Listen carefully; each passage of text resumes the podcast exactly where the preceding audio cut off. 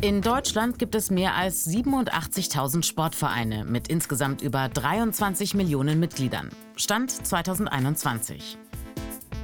Am stärksten vertreten die Altersgruppe zwischen 7 und 14 Jahren. Knapp 75 Prozent der Jungen in dieser Altersgruppe sind Mitglied in einem Sportverein. Bei den Mädchen sind es gut 57 Prozent. Bei den über 18-Jährigen spielt, laut einer Umfrage von 2018, die Mitgliedschaft in einem Verein eine geringere Rolle. Nur 17 Prozent der Befragten trainieren in einem Sportverein, 29 Prozent in einem Fitnessstudio, 64 Prozent treiben selbstorganisiert Sport. Im Ranking der beliebtesten Sportarten seit Jahren ganz oben Radfahren. 2020 auf Platz 2 Joggen. Platz 3 Wandern. 2017, also vor Corona, lagen Schwimmen und Fitness auf den Plätzen 2 und 3.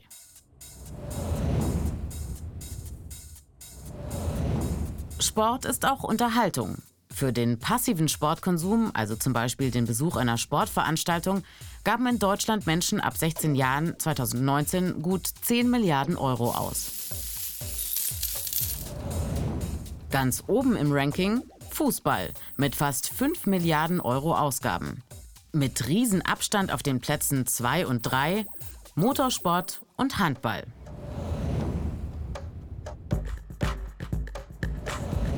Sport ist eine Querschnittsbranche. Das heißt, er spielt in verschiedene Bereiche hinein.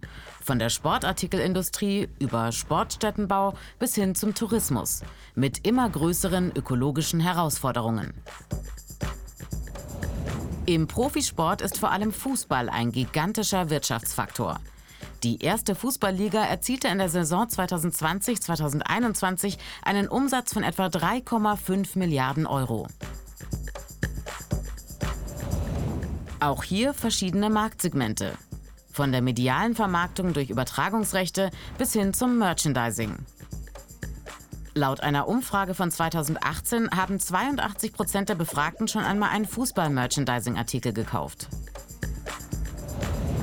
Die wirtschaftliche Bedeutung von Sponsoring, Werbung und Medienrechten im Sport lag 2019 in Deutschland bei insgesamt 5,5 Milliarden Euro. Damit gab es seit 2010 eine Steigerung um 40 Prozent.